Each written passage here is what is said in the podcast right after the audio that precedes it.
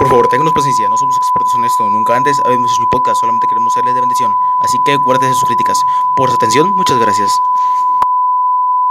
Estás escuchando Esto no es mero hablar con Ángel, Josías, Pedro, Eder y Carlos. Gracias por acompañarnos una vez más. Aquí empieza otro episodio especial. Otro, ya son varios, ya van varios episodios especiales. Pero este es especial porque vamos a presentarles a alguien, alguien que se acaba de unir a Esto no es mero hablar, a, a mero Esto no es hablar. Ah, ya vas a empezar. Déjame tu esposita. Tienes que contarlo, José, ya lo dije, tienes que contarlo. Pero bueno, me llamo Ángel, ¿me acompañan? Josías. Y los demás, pues muchachos, no, no, no pudieron estar los demás muchachos, hay una disculpa. Mañana va a arder Troya porque varios no contestaron las llamadas, pero bueno. La vieja, la confiable, desactivo los datos y digo que me quedé dormido. Ah, ya no la sabemos, ¿verdad, Josías? Ya. La, la experiencia, la experiencia. Pero bueno, En el trabajo. Ah. Josías, es- eh, explícanos por qué nos quisieron cambiar el nombre a Mero, esto no es hablar. Mi esposa se pone ruda. Se pone No ruda. tengas miedo. Le tengo que poner cachetadas a veces, pero quería ponerle mero. Esto no es hablar. Le dije, no, no, no. No. ¿Qué pasó? Esto no es mero. Ándale. No, no, no, la, la- Ah, mi cuñada quería cambiarle el nombre al podcast. Bueno, es que ella a veces se le lengua la traba. Y este, Ah, solo, solo que sea eso. es que habla muy rápido. Pues los que son de México y conocen la parte del norte sabrán que los del norte de repente hablan muy rápido. Entonces, pues a veces Sí, no. se le traba la lengua. No, hombre, y luego mi cuñada hasta habla sola. Tiene, tiene ese don de poder hablar con ella misma. Pues sí. Que nadie es digno de, nadie es digno de que le haga plática. Pero bueno, estamos aquí para presentarles a alguien desde Lima, Perú, viviendo en México, Renzo Silva. ¿Cómo estás, Renzo? ¿Qué tal? ¿Cómo estás, Ángel? Buenas noches. Este, bien, bien, gracias a Dios. Ah, aquí conectándome con ustedes por primera vez, pues la verdad es algo muy nuevo para mí, pero ya ansioso también de poder conocer más de esto, poder platicar y poder aportar algo si es que es posible, ¿no? Vas a ver que sí, vas a ver que sí. Este, no te preocupes, nosotros también empezamos esto desde cero. No sabíamos hacerlo, nunca lo habíamos hecho. Y seguimos Solamente sin teníamos, saber. teníamos- y seguimos sin saber. Solamente tenemos las ganas. Eh, Se hace lo que se puede. Pero bueno, Renzo, platícanos un poquito de tu vida, que la gente te conozca. Vas a estar ayudándonos cada semana. Vas a estar aquí con nosotros, aportando de tu sabiduría, de tu saber. Este, tuviste, tuviste la mala fortuna de que, pues, ni modo, estudiaste en el Instituto de San Luis, ¿verdad? Pues ya Sí. ya. ¿Por qué, ¿Por qué puro de San Luis? ¿Tien- ¿Tienen algo contra mí los de San Luis o qué? Es lo que, es lo que no entiendo, José. ¿Por qué todos todo se van a San Luis? ¿Qué, o sea, ¿qué le- ven a ese instituto? Y luego cuando uno dice que, y luego cuando uno dice que es estudiante o ya saben que es estudiante, es como que, ah, mira, cualquier cosa que diga mal, ah, ya sabes de qué colegio es o ya sabes qué decirle. Ah. No, hasta eso que una característica que, bueno, yo escuché ahí de una persona, ¿verdad? Y no, no quiero decir nombres, ¿verdad? Por no afectar, pero ahí dijo que los de, dilo. que los de, que los de San Luis, pues eran los más educados, ¿verdad? Y los de Montebrón éramos, muy- éramos muy corrientes. Así ¿Quién dijo eso? Por ahí una persona lo dijo. Nosotros Dilo, éramos como, como del vulgo, para que entiendan. Bueno, Ah, bueno. yo, yo que vengo del extranjero, a mí me dijeron eh, así más o menos, ¿no? Que en San Luis son los fresones, que, que quién sabe qué tanto, que bien sangrones y esto y lo otro. Entonces yo, yo, yo, yo, yo para empezar ni sabía esas palabras porque la palabra fresón en mi, en mi país no se usa, ten- venía con ciertas cosas así que bueno, ya más adelante voy a estar contando pues ahí qué onda. ¿Qué, qué dijiste? Eh, allá en Perú, fresón es una fresa grande. Exacto. ya cuando llegué a México Pero fue bueno. que entendí un poco más. Qu- Quisiera poder decirte que te mintieron, pero bueno, ya nos contarás ahorita la verdad. No, no. Para los que nos escuchan que son de San Luis, este, que me imagino que nomás ha de ser uno por ahí. No, nos cae mal ese instituto. Estamos jugando, esto es broma, no se lo tomen en serio. Por favor, por favor. En contra de la institución no tenemos nada, solo en contra de los Nada. Exactamente. Solamente contra esos estudiantes que me corrigen cuando digo instituto. que los que ya han escuchado los episodios saben por qué lo digo. Pero bueno, Hermano Renzo, ¿qué, qué significa su nombre? Buena pregunta. ¿Qué cree que siempre que he estado, bueno, aquí en México eh, me han preguntado mucho eso y he tenido que llegar al punto en el que tuve que investigarlo. En Renzo viene, es un diminutivo del- del nombre Lorenzo y Ah. Lorenzo es este, en italiano, entonces Lorenzo significa laurel. Entonces. Renzo es el diminutivo de laurel, entonces sería laurelcito. Le iba a decir yo eso. ¿Por qué, por qué mi- mis papás me pusieron así? Ni idea. Yo siento que vieron un nombre así. En Sudamérica es muy, es muy famoso ese nombre en mi país. Yo siento que vieron varios Renzos y dijo, ah, pues hay que llamar a mi hijo Renzo, ¿no? Entonces le pusieron, pero jamás pensaron que significaba Laurelcito. La verdad, estoy segurísimo de eso. Es la primera vez que lo Te-. Renzo, te fue bien. Te fue bien. En México hay unos que, pobrecitos, les desgraciaron la vida. Sí. Como uno que le pusieron el Ángel Gabriel. ¿A quién? A uno que le pusieron Ángel Gabriel. No lo conozco. Mira, Ángel es por mi padre y Gabriel es por mi mamá. Ya sé, ya. Pero, que no Pero fue bueno, el- no, yo, yo aquí conocí en un trabajo, conocí a uno que le decían Willy. Y yo dije, pues, ¿y este no paludo por qué le dicen Willy?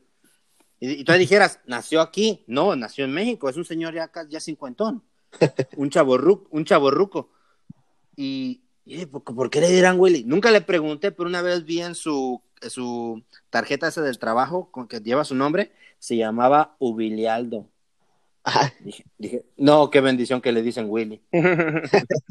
No, sí, definitivamente. Bueno, a, a mí muchas veces en mi país incluso me, me han, me han, pues por el bullying y todo eso, ¿no? Esa de la de Renzo Menso, o sea, si, siempre que me presento en México en un club de niños o algo por el estilo, siempre les digo a los niños, yo me llamo Renzo, no Menso, y todos los niños, ja, ja, ja, se empiezan a reír, ¿no? Entonces les recuerdo siempre y cada vez que me vuelven a ver los niños me dicen, usted es el hermano Renzo, no Menso, entonces ya, el de perdido ya sé cómo graban mi nombre más rápido y siempre les digo, sin la M, es con la R. Pues te, fue bien. Yo y Josías, nuestro, nos- nuestro apellido materno es Durazo. Y, y- y siempre, y- a mí me ha tocado, que- siempre que lo digo, la mayoría me dice Durazno. Y así, ah.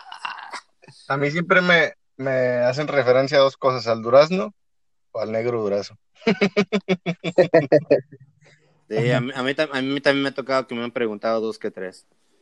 Pero, este, pero no vamos a decir que, que fue primo hermano de nuestro abuelo. Exactamente. Pero este, bueno, Renzo, platícanos un poquito de ti. Cuéntanos un poquito de tu vida. Tus cuentas de banco, este, cuentas de cheques, todo, cuentas de tarjetas de crédito. con contraseñas y todo, ¿verdad? Sí, sí, tú, tú suéltalo todo. Somos Oh, todo oídos. La mera verdad, les suelto las cuentas, las contraseñas y si quieren hacer depósitos para la boda, se los agradezco. Pero bueno, No, sabes, sa- sabes qué, mejor con tu testimonio está bien. bueno, este, como les comentaba, pues mi nombre es este Renzo, eh, mi apellido es Silva Sotelo, tengo 25 años, ya el 10 de noviembre cumplo los 26, gracias a Dios. Y bueno, pues este, yo soy peruano, ah, nací en Lima, en Lima, Perú, viví casi toda mi vida ahí en Lima. Y bueno, ah, mis, papás, eh, yo nací en un hogar adventista, no era bautista, no, toda mi vida yo crecí con, con la doctrina adventista, y digo crecí entre comillas porque siendo sincero honesto, nunca compartí o creía lo que era la doctrina adventista, siempre era como que, ah, bueno, voy a la iglesia porque mis papás me obligan, ¿no? Y bueno, así siempre fui, hasta que mi papá eh, enfermó de cáncer, mi papá enfermó de cáncer dos veces, una, la primera vez fue cuando tenía siete años, la segunda vez fue cuando yo tenía 12 años. Eh, la segunda vez que mi papá enfermó de cáncer muy grave, muy, muy, muy grave, ah, le dieron dos horas de vida, le dijeron de que tuvo una cirugía y se complicó bastante, le tuvieron que poner eh, casi 25, 30 unidades de, de- de sangre, prácticamente toda su sangre se la drenaron y volvieron a ponerle sangre nueva, algo muy, muy triste y doloroso. Y le dieron dos horas de vida a mi papá. Siempre cuento mi testimonio, me gusta contar esto porque mi papá eh, tenía, le habían dado, le habían dicho, tienes dos horas nada más. Entonces mis hermanos y yo, eh, pues con el conocimiento adventista, empezamos a orar, ¿no? Mucha gente adventista, familiares y todo lo demás, empezaron a orar por ello. Y bueno, Dios le concedió a mi papá no dos horas, sino dos años más. Eh, mi papá pudo mejorar, pudo salir adelante y todos agradecidos con Dios. veíamos que mi papá estaba mejorando y ya, todo bien. Pero como les digo, pues Dios le dio solo dos años más. Eh, a mis 14 años cumplidos, yo tengo dos hermanos más. Eh, eh, mi hermano Franco me le, llevo dos años y a mi hermana, la menor, le llevo cuatro. Y mi papá murió, mi papá murió cuando yo tenía 14 años, mi hermano el que me seguía tenía 12 y la más chiquita tenía 10. Mi mamá quedó viuda, quedó sola y por mucho tiempo o unos meses antes de que mi papá muriera, yo le oraba a Dios y le decía, Dios, sana a mi papá, sana a mi papá, sana a mi papá. Y Dios no lo sanó.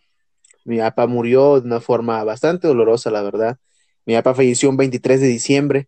Uh, yo creo que es la fecha menos deseada para que tu papá pueda fallecer, eh, más cuando eres un joven o adolescente en esa, en esa época de la rebeldía. Un 23 de diciembre fallece mi papá en la noche, o el 24 de diciembre estamos en, el, en la casa de la abuelita con el, con el ataúd y todo esto, y el 25 de diciembre lo estamos yendo a enterrar. Entonces son experiencias que jamás se olvidan, ¿no? yo a veces todavía escucho las lucecitas de, de Navidad, la de ti, y recuerdo esas cosas, ¿no? Pero cuando pasó esto, yo, yo endurecí mi corazón. yo endurecí mi corazón y yo empecé a decir, si Dios existía, hubiera sanado a mi papá, pero no lo sanó. Y puse muy duro mi corazón. Uh, fue la edad en la que, como les digo, la rebeldía, 14 años, un joven de 14 años ya, ya empieza a hacer locuras, tonterías. Y eso fue lo, exactamente lo que yo hice. Yo era el mayor de mis hermanos, mi mamá quedó viuda, mi mamá tuvo que conseguir trabajo, tuvo que esforzarse aún mucho más para poder sacarnos adelante, mis hermanos y a mí. Mi mamá nunca había trabajado por sí sola, no por ser floja, sino porque mi papá suplía todas las necesidades pero ahora con, por falta de papá, pues mi mamá empezó a trabajar y mi mamá le echó muchas ganas y le agradezco mucho a Dios por mi mamá. Pero durante, durante cinco años, después de que mi papá falleció, yo endurecí tanto mi corazón que hice muchas cosas eh, incorrectas, pues como adolescente, como un joven que no era salvo, uh, y me desvié mucho, me desvié mucho en lo que es este, lo de Dios. Uh, pero unos años después, en una reunión, mi mamá eh, una reunión de la, de la escuela, de la primaria, ellas con todos sus compañeros se encontró con un hermano, bueno, es hermano de la iglesia, hermano Johnny Farfán, eh, y, él, estaba, estaba solo, ah, había tenido, había, bueno, había, se había divorciado y todo lo demás, y tuvo problemas con su, con su ex esposa, etcétera, le engañó, y bueno, estaba solo en esa reunión y mi mamá pues estaba viuda. Y este hermano vio a mi mamá y, dijo, pues de aquí soy, ¿no? y, mi mamá estaba tranquila y atendía a todos, sería muy cordial, siempre como es ella. La cosa está en que este hermano, eh, se llama Johnny Farfán, él, él este, ganó para Cristo a mi mamá.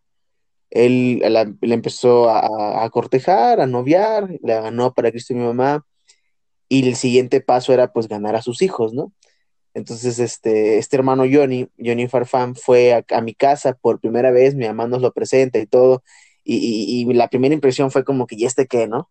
Ah, y, así, pues, este, este hermano llega, nos intenta hablar del Evangelio, eh, y yo, la verdad, como le decía, yo no creía en Dios, pero aún así decía, no creo en Dios dentro mío, pero tampoco me voy a hacer eh, bautista, o sea, estoy bien como adventista, me quedo aquí, quiero ver lo del sábado, quiero ver lo de las leyes, eh, aunque no creen en Dios, pero no voy a hacerme bautista.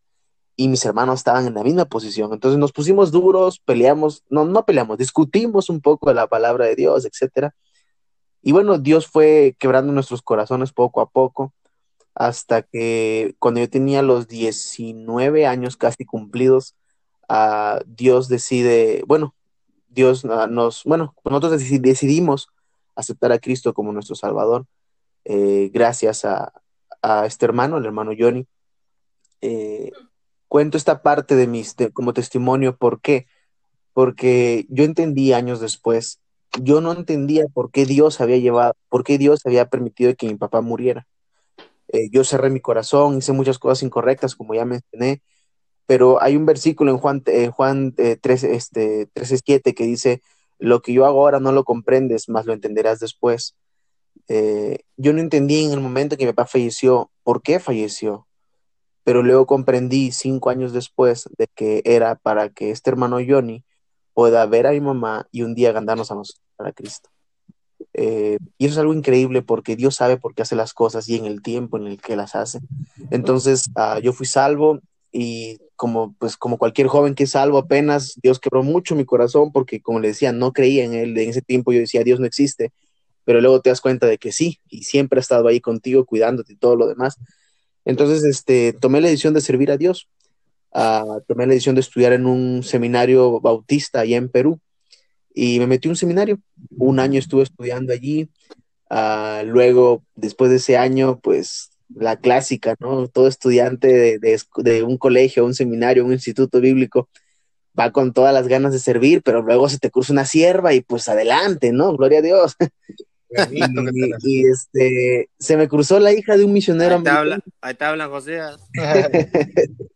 se me cruzó la hija de un misionero americano. Sí, y, y, yo empecé pues no ahí como que a medio tratarle y todo lo demás, a hacer puntos con el, el profesor, el maestro, ¿no?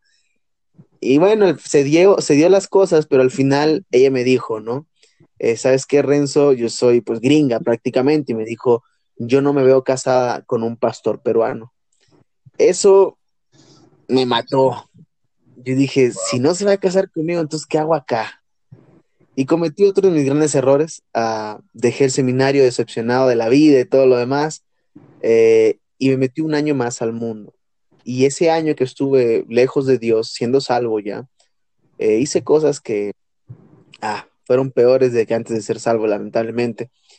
Eh, luego amigos, a una amiga en especial allá en Perú, eh, me dijo un día, y mi hermana, la más chiquita, me dijo, Renzo, yo te tenía a ti como un ejemplo para mi vida, pero ahora no. Y ahora me das vergüenza. Y eso cala, ¿no? Eso cala y nunca lo voy a olvidar cuando estaba en el mundo en aquel entonces y decidí hacer cuentas con Dios. Y bueno, hice cuentas con Dios, me puse bien de nuevo con Dios y ya.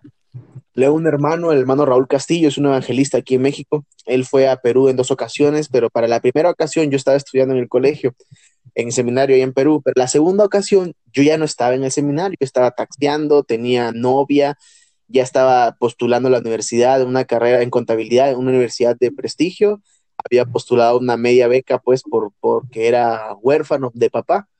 Entonces todo estaba bien, yo estaba perfecto, tenía novia, tenía trabajo, tenía carro, tenía estudios, a mí no me hacía falta nada, pero este hermano me dijo, mi Renzo, fue el primero quien me dijo, Renzo, yo vine hace dos años y te vi estudiando en un colegio, te vi estudiando en un instituto, uh, échale ganas, Renzo, y yo creo que Dios te llamó y tienes que terminar lo que empezaste. Y yo le dije al hermano, hermano, pues ¿para qué? O sea, acá tengo todo. Tengo carrera, no, bueno, tengo la, la carrera universitaria en la que estoy postulando, tengo, tengo lo que es este estudio, eh, trabajo, perdón, tengo carro, tengo dinero y tengo novias. ¿Para qué? ¿Para qué voy a México? No, o sea, no tiene caso. Y, el hermano me dijo, ok, Renzo, yo te, te, lo propongo, tu hora, si Dios pone en tu corazón ir a México, yo te apoyo, etcétera, ¿no? Y yo le dije que no, o sea, fue un rotundo no. Luego este mismo hermano le comentó a, a, mis otros dos hermanos y ellos, mi hermano el que me sigue, sin pensarlo, dijo que sí, él ya estaba estudiando en un colegio, pero dejó el, el seminario allá en Perú para venirse aquí a México. Él, él, sin pensarlo dijo, sí, yo voy. A la más chiquita, mi hermana, le dijeron y ella dijo que sí, también yo voy. Eh, ella más espiritual, ¿no? Ella dijo, a mí deme dos semanas para orarlo. Pero después de dos semanas digo siempre sí. Entonces, aquí estaban ellas, ¿no? Entonces ya estaban ellos ya, ya listos para venirse a, a, México y el rebelde del Renzo no. Eh, entonces, este, pasaron los meses, este hermano se regresó a México ya estaban a ocho meses aproximadamente mis hermanos ya de viajar aquí a, México en el 2016. Pero yo no, yo estaba cerrado, yo decía que no, que no, que no. Y, y, siempre están las mamás, ¿no? O sea, cómo agradezco mucho a mi mamá. Mi mamá siempre era como un dedo ahí eh, molestando, ¿no? Renzo, tú fuiste llamado. Renzo, ve al colegio. Renzo, oye la voz de Dios. Renzo, Renzo, Renzo. Y ahí andaba mi mamá, ¿no? Dando lata, dando lata. La quiero mucho, mi mamá, ella lo sabe. Pero ahí andaba, ahí andaba, ahí andaba. Y, y un día yo le dije, mira, mamá, ya, vamos a hacer esto. Le dije, mamá, ya no me estés molestando. Yo me acuerdo, era en diciembre, era inicios de diciembre Y le dije, mira, ma, no, no, no, era inicio de diciembre de 2015. Dije, ya no me digas nada más, ya, ya no me molestes, voy a orarlo a Dios y si Dios quiere que yo vaya a México me lo va a mostrar, pero ya no me digas nada. Y mi mamá no me dijo nada. Me dijo, ok, Renzo, perfecto. Entonces yo hice una sola oración y esa oración jamás la voy a olvidar. Yo le dije a Dios, Dios, si tú quieres que yo vaya a México, muéstrame. No dije más. O sea, no, no agarré así una tesis de la oración, no, no, no, no puse, no puse, Señor, muéstrame como un terremoto, o, moja, moja el, el, vellón que está en el suelo y lo demás no. Nada de eso. Simplemente fue un, si tú quieres que a México, muéstrame. Y bueno, para no hacerlo tan largo, en, en, en un mes, uh, Dios me quitó todo lo que tenía. Dios me quitó eh, eh, los estudios, estaba manejando, estaba haciendo un taxi, un servicio, y, un de pronto uh, me, me, marca la señorita con la que iba a entrevistarme, pues, para la, para la beca, y le contesté, y justo pasó un tránsito y me dijo, no, que cómo vas a hablar con el teléfono, y quizá que tanto, deténgase, me orilló, me puso una infracción, y perdí la llamada. Le regresé la llamada a la señorita y nunca me contestó. Hasta el día de hoy no me contesta esa señorita. eh, luego, eh, el, eh, como yo taxiaba, muchos policías empezaron a pararme. O sea, en cuanto yo le dije a Dios, Dios, muéstrame, o yo no sé por qué Dios usa ese método, pero bueno, agradezco a Dios por ello, ¿no? Porque era de todos los días, mínimo, una vez me tenía que parar un policía. En aquel entonces estaba más delgado y, y pensaban que yo era menor de edad y me estaban parando y parando y parando y parando y cuando me encontraban con el taxi me pedían mordida y mordida y mordida y mordida. Y, eso hacía que, que, que, mi dinero ya no era como antes, ya no ganaba como antes y tenía problemas con el, los policías y, y, y, era difícil, o sea, empecé a tener menos dinero, empecé a batallar con el trabajo, muchas veces me amenazaron en que me iban a quitar el carro, entonces ya se empezó a complicar todo y eso fue un mes nada más. Después el carro se me empezó a descomponer, que se me, se me descompuso la bobina del carro. Tuve que aprender mecánica a fuerzas. Se me descompone la bobina del carro, que luego el, el, el, el, ventilador, que el radiador se rompió, que las mangueras reventaron, que la bomba de agua se, se ya se quedó ahí, eh, eh, el filtro de gasolina hay que cambiarlo, que el, que el carburador está para cambiar, o sea, todo me pasó, todo en un mes. Nunca lo olvidaré eso. Mis papás se ríen que es que cuento esa historia porque ellos vieron cuánto sufrí por ello. Pero todo me pasó en un mes. Y lo que fue la cereza del pastel fue la novia en Perú. Eh, yo, era, yo la llevaba a ella a su trabajo, ella era gerente de recursos humanos en... en trabajar en recursos humanos era de la, de la más, el, el, más alto puesto pues, de recursos humanos en Home Depot. Y yo la llevaba, yo la recogía a ella y la llevaba a su casa y eran como dos horas de viaje y era así todos los, todas las noches era, le llevaba flores, chocolates, un buen muchacho, ¿no? O sea, y un día ella me marca y me dijo la clásica, yo pensé que era solo en películas, de verdad, yo les, los prometo, yo pensé que esas cosas solo te le decían en películas, pero no, me la dijeron a mí. Y, y aún, aún, me cuesta entenderlo y recordarlo, pero sí, me lo dijeron. Ella me dice, Renzo, no eres tú, soy yo. Chanclas. O sea, yo me quedé, yo me quedé como que, pues no, esto, me, estás, me estás cotorreando, o sea, esto solo en películas nada más. Y me dijo, no, Renzo, es que tú eres muy lindo conmigo, etcétera, pero yo no soy contigo y me siento mal y qué sé qué tanto, y me cortó. Yo agarré el carro y dije, no, esto no sé qué así, por teléfono no, dímelo en persona. Y fui a verla y en persona me lo dijo también. eh. Entonces, yo ese día recuerdo, era, era tarde, día era noche, yo me quedé, ah, estaba muy, muy frustrado, muy enojado. Todo pasaba por mi mente en ese rato, pues me estaba yendo mal en el trabajo, había perdido ya unas semanas antes lo de la beca, no me contestaba la señorita, la novia me terminó, yo dije, no, pues ya, ya, ya, ya estoy enojado, ¿no? Entonces dije, esa noche voy a salir a trabajar de madrugada. Y me puse a taxiar de madrugada. Y me salió una carrera de, hablando en pesos mexicanos, de 200 pesos. Era una carrera bastante lejos. Entonces yo dije, y ya, ya la hice con eso pues ya tengo ya más de la mitad de la noche asegurada. Entonces hice la carrera y cuando venía de regreso, uh, un policía me paró y me había visto con mi casquete de taxi, mi carro no tenía permisos para taxi, entonces yo intenté sordearme, pero no se pudo, era, yo, yo siempre he dicho, era Dios diciéndome, ya Renzo, agarra la onda, ¿no? Entonces el policía se bajó, la clásica, ¿no? Que eres menor de edad, que te sabe qué tanto, tus documentos, le dije todo lo demás, y bueno, este policía me dice, este, bueno, joven, la verdad, tengo que llevarme tu carro, quién sabe qué tanto. Si no me das 200 pesos, pues no te dejo ir. ¿Cuántos Entonces- soles son eso? Son 40 soles. Entonces, cuando él me dijo eso, yo ahí la agarré, yo ahí comprendí. Era Dios jalándome las orejas, era Dios diciéndome, Renzo, pues ya entiende, comprende. Entonces yo con mi cosa, pues agarré y dije, pues toma los dos- 200 pesos, lo que gané, pues, ¿no? Y yo vivía a cinco minutos del mar. Entonces yo fui, eh, agarré el carro, me fui al mar, a la, a la playa y oré con Dios, puse cuentas con Dios. Recuerdo, era las, eran las tres y media de la mañana, no recuerdo el día exacto, pero era las tres y media de la mañana. Y le dije a Dios, Dios, ok, ya entendí. Me quitaste todo, pe- perdí todo en menos de un mes y entendí, me voy a México. Llegué a mi casa, le hablé a mi mamá, la desperté. Mi mamá, ¿qué pasó, Renzo? La, le desperté, ya, ya se había casado con el hermano Johnny. Eh, le desperté a ambos y le dije, háblenle al hermano Raúl Castillo, díganle que voy a México. Y, y llorando y oramos y todo, y fue algo muy bonito, ¿no? Pero yo hasta el último minuto que salí del aeropuerto de Perú, yo le dije a mis papás, yo no quiero ir a México. No está en mi corazón ir a México. Yo no quiero prepararme en México. Yo prefiero prepararme en Perú. Ya me faltan tres años en Perú.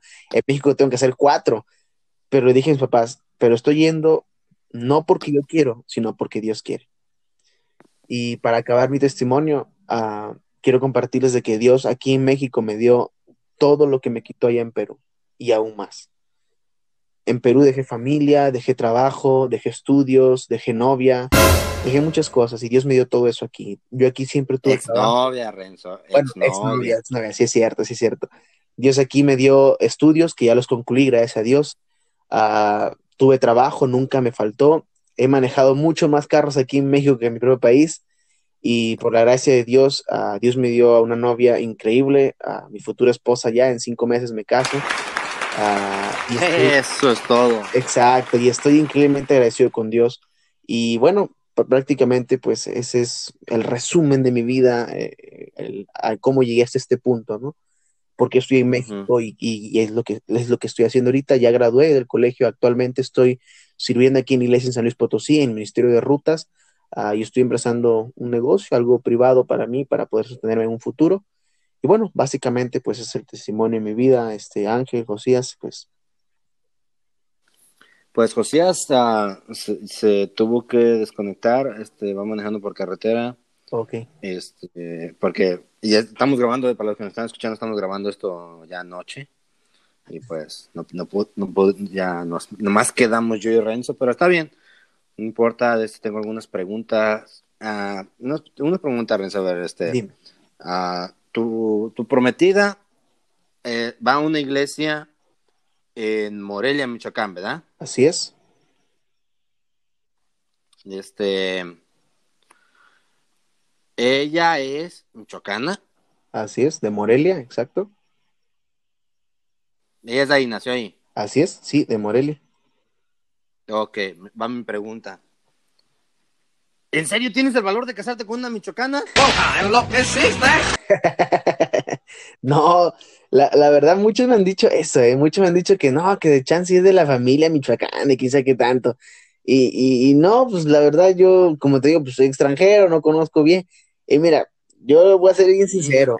Mi novia es, es una mujer excelente. O sea, yo la quiero a ella con todo mi corazón. Ella sabe mi sen- sentir hacia ella. Y, y tiene sus cosas como cualquiera, como pues yo también las tengo. Pero no, o sea, definitivamente estoy segurísimo que, que me quiero casar con ella. Yo la conocí aquí en el colegio y esa es otra historia todavía. A ella yo la odiaba, o sea, ella me caía mal, regorda me caía. Ay, otra de película, Eh, eh, exacto, o sea, era, me caía regorda, eran las clásicas muchachas medias fresonas que te miran. Yo llegué a la ruta bien contento, ella, ella estaba en su segundo año cuando yo llegué. Entonces yo llegué bien contento, ¿no? O sea, bien, bien amiguero, con traje nuevo y les regalé a todos. Y cuando se lo doy a ella, ella me queda mirando de pies a cabeza. Chocolates de qué? Perú. ¿Trajiste un? Entonces ella me queda mirando de pies a cabeza, como diciendo, ¿y tú qué? Entonces, esa, esa, esa- esa forma de mirarme fue como que, no, ya esta chava la crucifiqué de cabeza. y, y- y yo también se la aventé, para que, te, para que miento. Y, y mi novia sabe, siempre que cuento nuestra historia, ella, está, ella, ella, ella es amante de las papas a la francesa. Entonces, en un, en un Soriana se compró dos órdenes de papas a la fresa para ella sola. Y yo le dije, hermana, tenga cuidado. Me queda mirando, ¿por qué? Porque esas dos porciones de papas, de órdenes de papas, se le van a ir a los brazos, a la panza y a la papada. No, me odió. Me odió después de que... No, pues es que yo, yo, la, yo la entiendo, Renzo, o sea, es, es como, es como cuando a mí me dice alguien, eh, no tomes tanta soda, hace daño. yo le digo, si te quieres llevar bien conmigo, no te metas con la soda. Igual me pasó con mi novia, con Fanny se llama, Fanny González. Igualito me pasó con ella. Entonces, los primeros seis meses ella me odió y yo a ella, o sea, era mutuo el odio. Pero luego de pronto nunca falta el amigo. En mi caso fue mi hermano, que me dijo, ¿no has considerado a Fanny? Y yo, no, hombre, ¿cómo crees? No, no, no, sería lo último. Y al final Dios me dijo, Renzo, es ella. Y tuve que comerme mi orgullo, mi, mi odio y pues vámonos a hacer la voluntad de Dios. ah, también a mí por ahí me pasó algo así, no de odio, pero algo también curioso así cuando conocí a mi esposa. Pero bueno, para otro día. Desde, este, no, de, un michoacano, un, michoacano te lo dice de todo corazón. Piénsalo dos veces, Renzo, no hagas eso. Unas michoacanas, no, son peligrosas, Renzo, no lo hagas. Yo que soy michoacano me propuse jamás casarme con una, Renzo. No, no es cierto, no es cierto, no es cierto. Escucha Fanny, no es cierto. nada de eso, nada de eso. Tienen su famita, pero pues bueno, ah, casi todas las mexicanas. Pero no, no, no, no, no, nada de eso, nada de eso. Saludos a Fanny si nos está escuchando. No, qué caray. No, entonces michoacana, eso nomás, qué curioso. Ah, Renzo, tú que pues prácticamente viviste casi el 70% de tu vida allá en Perú, pues prácticamente has vivido muy poco ahí en México.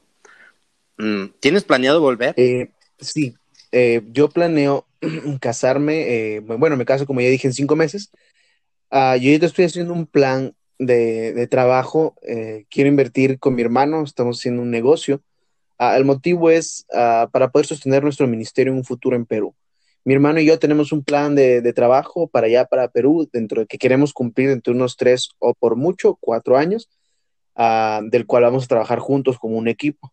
Así como Pablo y Silas o Pablo y Bernabé, o sea, Pablo nunca iba solo a un campo misionero, entonces ya mi hermano y yo tampoco queremos hacer eso, entonces vamos a ir juntos como un equipo y es nuestro deseo, es nuestro corazón. Pienso volver a Perú dentro de unos cuatro años aproximadamente. Ah, qué curioso, fíjate que quieran ir los dos juntos. Está curioso. O sea, nunca, nunca me había puesto a pensar en algo sí, eh, eso lo aprendimos de unos misioneros que llegaron allá en nuestro país de, de, Hammond, Indiana, allá en, Estados Unidos, del colegio Anderson, Hals Anderson. Ellos formaron un equipo, el equipo Perú. Fueron 10 familias que fueron al mismo lugar, a la misma iglesia. 10 familias de americanos a formar la iglesia donde yo fui, donde yo nací espiritualmente. Y ese deseo, esa visión a mi hermano y a mí nos impactó porque no es normal. No, no todos los días ves tú 10 familias juntas ganando almas y la iglesia creció muy rápido. en un año ya éramos 70 personas, para el segundo año ya éramos 150, para el tercer año ya éramos 350. Entonces era algo increíble. Entonces yo creo que Dios trabaja con familias y pues bueno, también está en la palabra de Dios, ¿no? Sí, no, pues, no, te, te, pregunto porque suena curioso y también, uh, qué bueno que dijiste que pues la idea este, la obtuviste de, una, de unos americanos, porque ya ves que nunca, o sea, nunca falla el fariseo que se atraviesa y, ay, ¿por qué van de dos? En vez de que vayan a dos lugares diferentes, ya ves que los fariseos son. Pero, pero bueno. ¿Qué, ¿Qué diferencias me, podrías contar entre los mexicanos y los peruanos? No, no quiero tocar la llaga. Seguro que quieres preguntarme, seguro quieres que conteste eso. Tengo un mal presentimiento sobre esto. Tú, tú dale, tú bueno, dale. Hay muchas, hay muchas cosas en realidad. Por ejemplo, con respecto a lo cultural, yo diría que es casi igual con respecto a, la forma de vida del mundano, ¿no? O sea, el, mundano mexicano y peruano es igual. Busca fiesta para todo y, y tomar para todo. Pero con respecto a lo cristiano, yo podría decir que me ha gustado a mí mucho aquí en México eh, el cristiano mexicano porque es muy hospedador, bastante hospedador. Yo cuando llegué a México llegué a Puebla, yo llegué a oh, Puebla con mis hermanos y en Puebla eh, éramos pues mis tres hermanos, un hermano más que llegó, este, o sea, un hermano mayor y, y una, la, una hermana nos dijo, vengan a mi casa y nos hospedó, nos enseñó las camas y todo lo demás, nos abrió el refrigerador y todo, y, y nos dio las llaves de su casa y nos dijo, ahí está mi casa, agarren lo que quieran, tomen lo que quieran y si hace falta algo, díganme. Yo me voy a ir a- a vivir con mi hijo, cualquier cosa, este es mi número, boom, y nos dejó la llave de su casa. Siendo sincero y honesto, eso en mi país jamás lo van a ver. O sea, a, a mis hermanos a mí nos impactó eso, porque que te den la llave de tu casa a cuatro jóvenes extranjeros que apenas acabas de conocer, para mí eso fue wow, o sea, fue increíble. Eh, otra, otra diferencia que noté son pues las, las palabras, o sea, las palabras son muy, muy diferentes en México y en Perú, en algunas Pero ah, ah, ah, antes de que sigas, este, eso, eso, eso que dices pues de que los eh, cristianos mexicanos son muy hospedadores, y es verdad, y por lo general eh, también se puede, lo podemos hablar en general, los mexicanos, muchos son ah, hospedadores, también muchos son como, am, como, son muy amigables, en el sentido de que a veces ah, dirás tú son pobres y todo lo que sea, pero aunque sean pobres, te encuentras con muchos pobres que son bien dadivosos Eh, para exacto. ofrecerte comida, na- y todo eso, o sea, y, y incluso, y a tal grado de que la mayoría de veces, o sea, casi todo el tiempo, si tú te encuentras a alguien que te ofrece comida y no la Sí. recibes, es una Sí, ofensa. pasado. es, es una ofensa, tanto así de amigables y hospedadores son muchos, son la mayoría, que es una Sí. ofensa que tú no Sí, aceptes la comida. Y, y créeme que, que a mí me, me costó mucho eso también, porque mira, luego, luego en mi país, por ejemplo, los dulces son dulces, no tienen por qué tener chile. O sea, o sea, yo, yo creo que, yo creo que en cualquier parte del mundo, Ah. si tú dices, te voy a invitar un dulce, pues tiene que ser dulce. Solo en México los dulces son ácidos o son picantes. O sea, o sea, yo les dije, probablemente toque llaga, pero es la verdad. Eh, yo voy a Puebla la, primer, la primera semana y una niña me, me ofrece un dulce. Entonces yo, yo sé que pues le digo que no, pues no, se va a sentir, ¿no? Entonces la, la niña me ofrece un dulce, era un pulparindo, todavía me acuerdo. Y, y- y- eh, pero era del Uh, rojo. sabrosos. O sea, era del picoso. Entonces me lo ofrece. Ey, Casi me lo- no, pero ahí va, ahí va. Me lo ofrece y me, y me dice, este, hermano, le regalo un pulparindo. Entonces yo, yo agarré esa cosa y dije, ay, híjole, y le dije, pero pica. Y la niña ve el dulce y me mira a mí y vuelve a ver el dulce y me vuelve a mirar a mí y me dice, no, no pica. Entonces yo me lo meto a la boca, yo me meto la boca y no, hombre, no, no, jamás voy a olvidar eso. Después la misma niña, su papá nos invita a comprar nieve y le dice a la niña, pues, pues pide la que quieras, y la niña pide una nieve de limón con chamoy, pero yo no sé qué era el chamoy. Entonces yo veo que la niña le ponen Uh. las dos bolitas de nieve de limón, o sea, verdes, y en mi mente, ¿no? Veo que le pone fresa encima, pero no era fresa, era chamoy. Entonces yo pensé que era fresa. Entonces me, preguntan, Ajá. ¿y usted joven qué quiere? Ah, pues a mí deme igual que la niña. Yo dije, ah, pues una nieve de limón y fresa, pues va a estar chido, dije, ¿no? Entonces ya me puso la, la, el- la, la nieve de limón y me pone el chamoy encima y cuando lo pruebo dije, no puede ser, no puede ser. ¿Cómo le hacen eso a la nieve? O sea, ¿qué, qué onda? No, así, así, así pasa allá, este. No, y eso que Sí, ¿has probado también. los hombre. Mira, Ah, muy, yo, muy como les dije, muy ah, quiero mucho a mi novia. Mi novia es de Michoacán y, y- y nunca me voy a olvidar cuando me invitó a gazpachos. Ella viene emocionada, ella viene emocionada, me decía, este, no, vas a probar gazpachos tradicional de, de Morelia, que sé qué tanto, de Michoacán. Entonces yo dije, ah, pues está bien, vamos a comer. Y yo veo que le ponen fruta, luego le ponen eh, queso, y ya cuando le pusieron queso, yo dije, no puede ser, algo está mal aquí. En mi país tú no combinas la fruta y el queso. O sea, son comidas muy separadas, ¿me explico? Entonces, yo veo que en el vaso le ponen eh, la fruta, el queso y luego le ponen chile en polvo. Y cuando vi el chile en polvo dije, no, ya, ya valió. Dentro mío dije, ya, ya. Y todavía, y todavía me compraron el vaso grandote. O sea, no me compraron uno chiquito, me compraron uno grandote. Y No, no, ahí, ahí va, ahí va lo peor. bajar. También estaba con, con la mamá de mi novia. O sea, los, las dos me, me lo estaban invitando y estaban bien emocionadas de que yo me iba a comer. Entonces luego veo que le ponen otra capa de frutas y otra capa de queso y otra capa de chile y le ponen jugo de naranja. Y dije, no, esto ya, ya, ya valió. Dije, no, ya. Tengo miedo, tengo miedo, tengo miedo, tengo miedo. Y mi novia bien emocionada, entonces, ¿qué? Este Renzo me dice, dale una probada. Entonces yo dije, y ya, agarré la cuchara así, yo por dentro dije, no, ya, ya, de hoy no paso, dije, chance me termina el rato. Y, y le- eh, no, le di Todo una cucharada en la boca y mi rostro me ganó, la verdad. La, la mamá de mi novia y mi novia bien emocionadas viéndome, ¿no? Entonces luego fue como que no me gustó y vieron mi cara, no le gustó, hermano, y yo, sí, sí, sí, hermana, ¿cómo cree? Y le doy otra, ¿no? Y, y, y no, no pude, la verdad no pude. Mm. Hoy en día, dos años después, ya me los como, pero no, en aquel entonces no, no pude, la verdad. ya me dijeron que no, no hay problema y ya se la terminaron comiendo, pero son cosas que como extranjero sí me costaron, la verdad.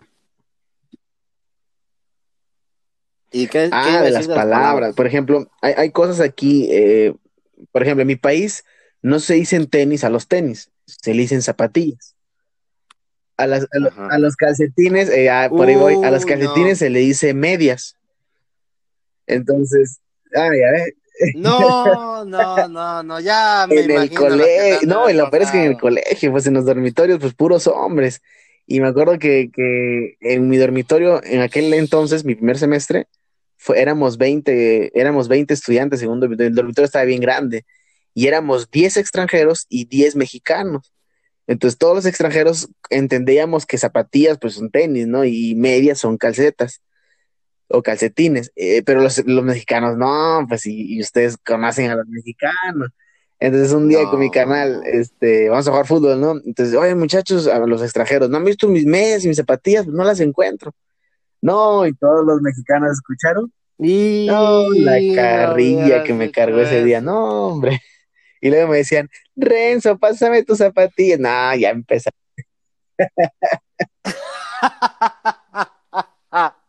Eh, pero es que en México las zapatillas pues son las usan las mujeres, las de tacones y todo eso, o sea, para, los que nos escuchan allá en Sudamérica y Centroamérica. Ay, no, no, no, no. Y las medias pues son las que usan las mujeres, estas delgaditas, este, no sé cómo Ah, describirlas, pantimedias. ¿Cómo les llaman allá? En Eh, pantimedias. o sea, no, no, no, no, no, no, pues nomás con eso tenías para que no. Lo bueno de México, de tanta carrilla, es que agarras callo, como No, y hasta eso, gracias a Dios, ya desde Perú traíamos Bueno, callo. bueno. Pues a mí no le digo de que de niño me decían a mí Renzo, Menzo, pues ya. Ya, ya, ya la carrilla la traigo, Sí. ya, ya casi, casi tengo en la frente, échame carrilla, no me agüito. Mm, Y luego hasta, hasta Carlitos. No, no, no. No sé, Sí, le- puedo contar la- adelante, la al público. la del Carlos, eh, sí, ¿Cómo te, cómo te digo? No, que, eh, que le a Carlos, pues allá cuando me recomendó a, a Renzo, pues me mandó la información de contacto. Así como lo tenía él, me lo compartió. Y decía Renzo Mongol. Dije, ah, pues qué curioso apellido, ¿verdad? Y, y, y- y hasta le dije a mi esposa, digo, le, le dije jugando, ah, ya tenemos un mongol en el podcast. Dice, ¿cómo? ¿Cómo que un mongol? Sí, le digo, de apellido, pero es un mongol. Obviamente, ya- yo, yo hablando de Sí. alguien de- como de Mongolia, ¿verdad? No, pues yo creí que era el, ap- el apellido y me, me- me- digo a Renzo, pues iba a escribir su información en, la- en la- en la información del podcast y entonces su, su nombre es Renzo Mongol. No, ¿cómo que Renzo Mongol? Se llama apellido Silva. No, ¿cómo que? ¿Qué pasó? Y así me lo mandó Carlos. Sí, dice, me dice así por mongolito. Ay, ay, ay, le digo a esos muchachos. Y digo, y digo, ojalá que, que no me esté escuchando un por ahí un delicadito, que no lo hacemos con, por ofender a nadie, ¿verdad? Este, pero más. Esto es para los que no se ofenden. Si alguien se ofendió, por favor, escuchen otra cosa. Pero bueno, no, pues, no, pues Renzo, qué bueno que, qué bueno que no, ya, ya estás aquí, vas a estar ayudándonos. Sí, sí. Te agradezco mucho. Y pues, terminó medio triste el episodio porque terminamos nomás dos, pero ni modo, no le hace. No le hace. Ya verás cómo se ponen los episodios cuando grabamos varios, este. Y pues, ojalá que estés con nosotros bastantes años más, bastantes años más. Pero antes de terminar, ¿cuáles son tus planes a futuro? O sea, de ¿quieres irte a Perú, dijiste con tu hermano juntos a que empezar algo o apoyar una Mira, iglesia? eh, como te o comentaba, nosotros tenemos el proyecto, pues, no, parecido a los pastores con lo que nosotros empezamos ahí en Perú. En realidad estamos mi hermano y yo, y somos dos compañeros más del colegio que estamos orando. lógicamente, si Dios quiere, pues todos tenemos, todos queremos ir casados, ¿no? Entonces, eh, si Dios quiere y todo va bien y va, va mostrarnos su voluntad, seríamos cuatro familias, no solamente mi hermano y yo, de los cuales eh, mi hermano, eh, él tiene más visión de pastor, tiene más carácter como pastor. Yo en lo personal no me considero tanto como tal, porque soy más de salir, de apoyar iglesias y todo lo demás. Entonces mi hermano, eh, él sería pues el pastor en la iglesia en la que empezaríamos las cuatro familias, si Dios quiere así. a uno de mis amigos se llama Luis Tiscareño, es de Aguascalientes. él, él sería copastor junto conmigo.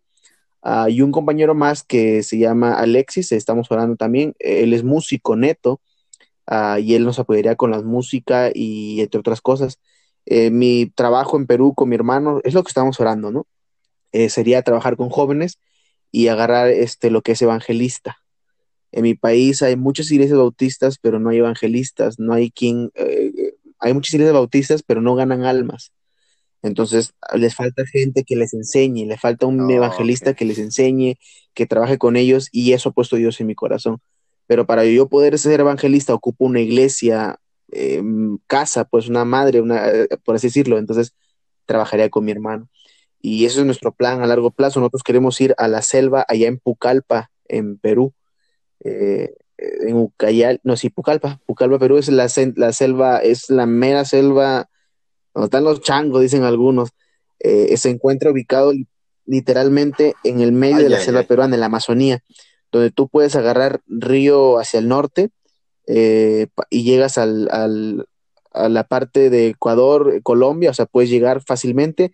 Si vas hacia el sur, llegas hasta, hasta límite con Bolivia, que también con Brasil, y si vas más adentro en la selva, frontera con, con Brasil, ¿no? O sea, es el, me- el mero centro, el mero centro de la selva es el lugar al que queremos ir. Y bueno, pues para que oren también por nosotros, eh, somos, estamos este, orando nosotros, preparándonos, alistándonos bien. Yo estoy trabajando aquí también de vez en cuando con un evangelista, pues para poder también aprender y saber cómo hacer las, el trabajo en mi país. Oh, no, pues está bien, qué bueno, qué bueno, fíjate. Qué curioso, ¿verdad? La selva, ¿no? Yo no sé nada de eso. Pero bueno, pues, pues hasta aquí Sí. vamos a dejar el episodio, Renzo. Gracias. Gracias por, una vez más por ayudarnos, acompañarnos con esto. Esperemos que esto sea por bastante tiempo. Esperemos que, que nos ayudes a, a tratar de ser de bendición para los demás. Sí, sí, sí, primero Dios. Pues, gracias, gracias por escucharnos. Dios nos los bendiga a todos. noches.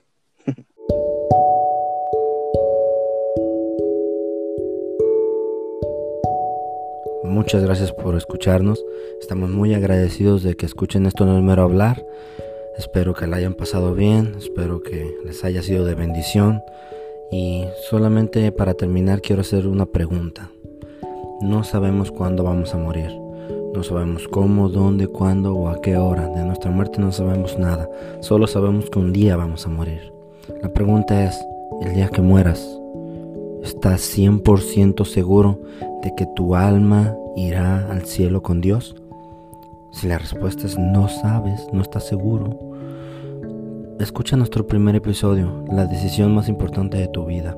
Ahí te explicamos con la Biblia cómo tú puedes tener la seguridad de ir al cielo el día que tú mueras.